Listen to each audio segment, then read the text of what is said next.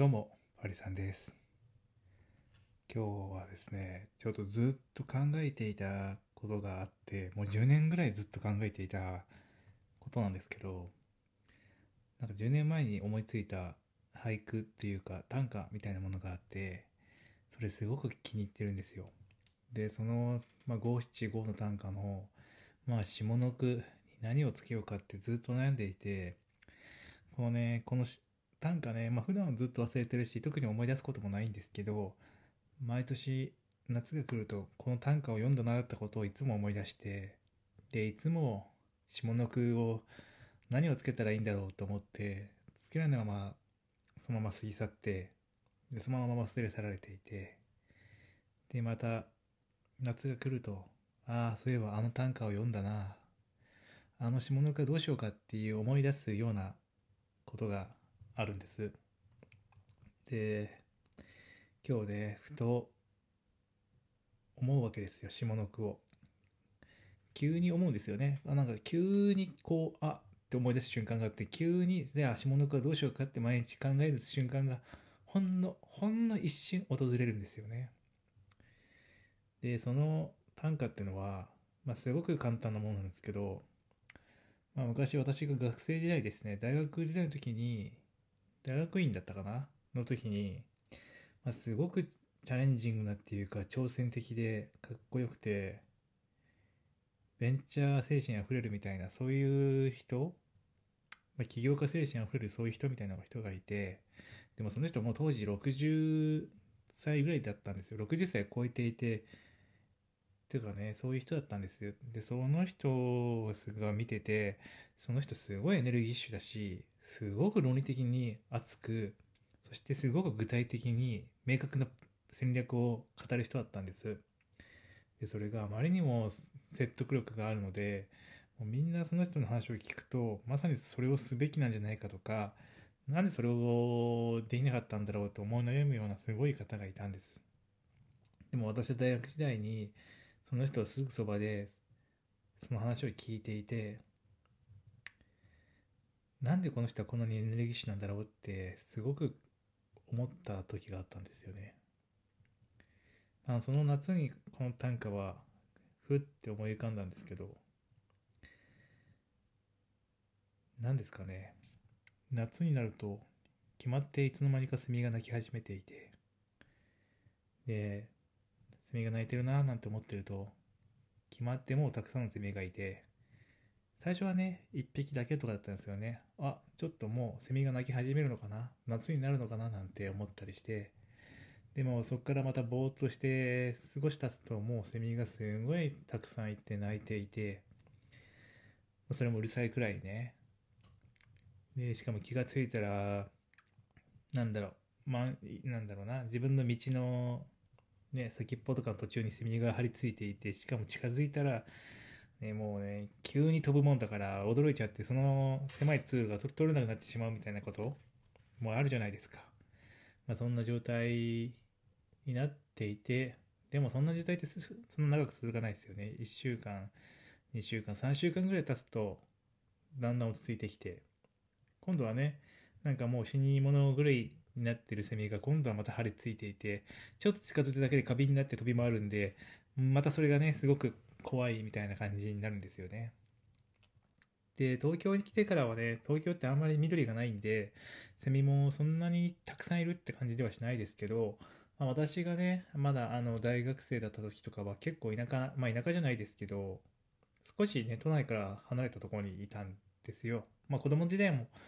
あの、地方にいたんで、地方にいたんでね、あの、全然その、東京とかいうか都会っていう感じではなかったんですけど、そういうところって多分今の東京よりも5倍、10倍ぐらいセミが多くて、しかも光にすごくセミが集まっていて、マンションの街灯、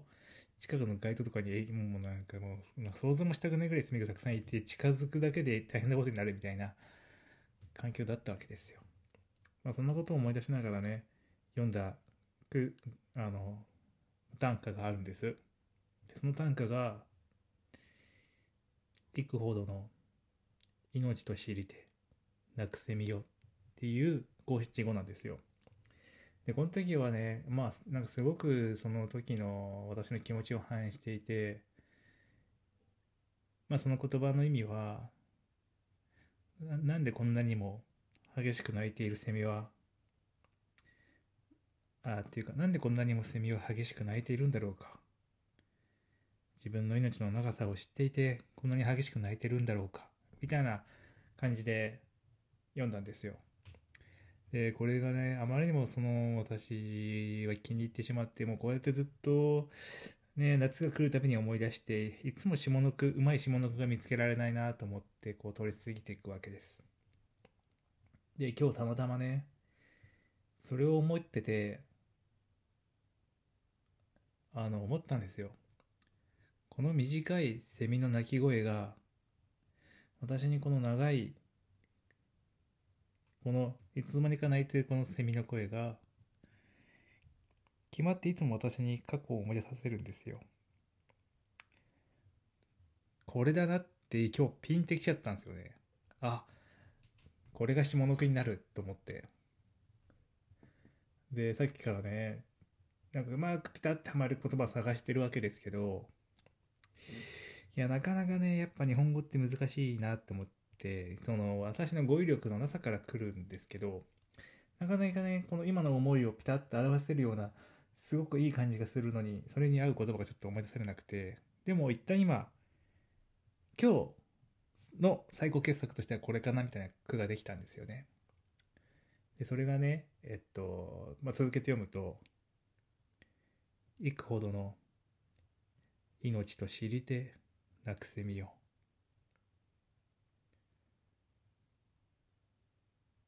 これまでの過去が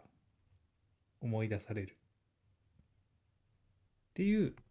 下の句なんですよね。うん、なんかピタッと来てるようで、ピタッと来てないような、うん、なんとも言えない感じですね。なかなかいい感じになってる気はするんですけどね。夏になるといつの間にか現れたセミの声によってそれのセミたちはすごく激しく鳴いていて、このセミたちは一体自分の命の長さを知っていて、こんなにも激しく鳴いてるんだろうか。いや、自分の命の長さを知っているに違いない。そして、このセミの声を聞くと、決まって私は過去の夏が思い出される。自分にも過去、こんなセミのように、後先考えずに、激しく生きていた時があったのだろうか。いや、若い時、子供の時は、そうやって後先考えずに行動していたな、っていうね、感じの、ね、内容になってるかなと思うんですけどね。っていう気持ちを表したいんですけど、合ってんのかな？なんかできてる気がしないんですよね。幾ほどの命と知りてなくせみよ。これまでの過去が思い出される。うーん。問題はこのよって部分ですよね。幾ほどの命と知りてなくせみよ。世があるので、ここで一回切れてるわけですよ、上の句が。で、そこで場面が変わって、私がっていう、私にそういった過去が思い出されるってなるんですけど、ここの接続詞を2にするかっていうね、とこもあるんですよね。幾ほどの命と知りて、なくせみに、これまでの過去が思い出される。うん。2か4か。2にすると繋がるんですよね。でもこれ2にしてしまうと今度上で、上の上の句で文章が閉じなくなってしまうんで、あ、でもいいのか。あ、すごくいいのかもしれないな。いつの間にか現れたセミは、すごく激しく鳴いていて、一体全体このセミは自分の命の長さを知って、こんなにも激しく鳴いてるんだろうか。いや、分かっていて泣いてるに違いない。そしてこのセミの鳴き声に決まって私はいつも自分のこれまでの過去が思い出されて、こんな風に、あっさくも考えないような感じで、激しく生きていた、あの夏が思い出されるんだよなという感じか。あ、いいね。いいね、これ。ああ、いい。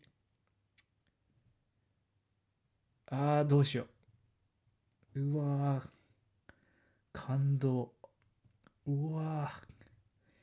いや、これね、10年近く悩んだんですよ、ずっと下の句。10年近く悩んでるっていう過去を思い出してできたのが下の句なんです。10年の月があってついた下の句なんですよ。うーわ、感動。やば。もう明日有給でもいいよね、これね。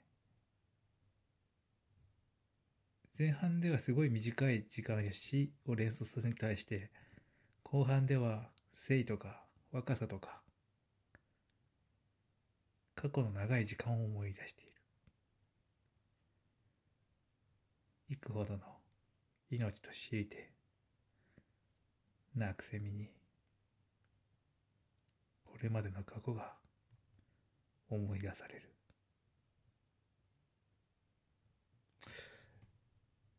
お、やば。うわこれ、いいね。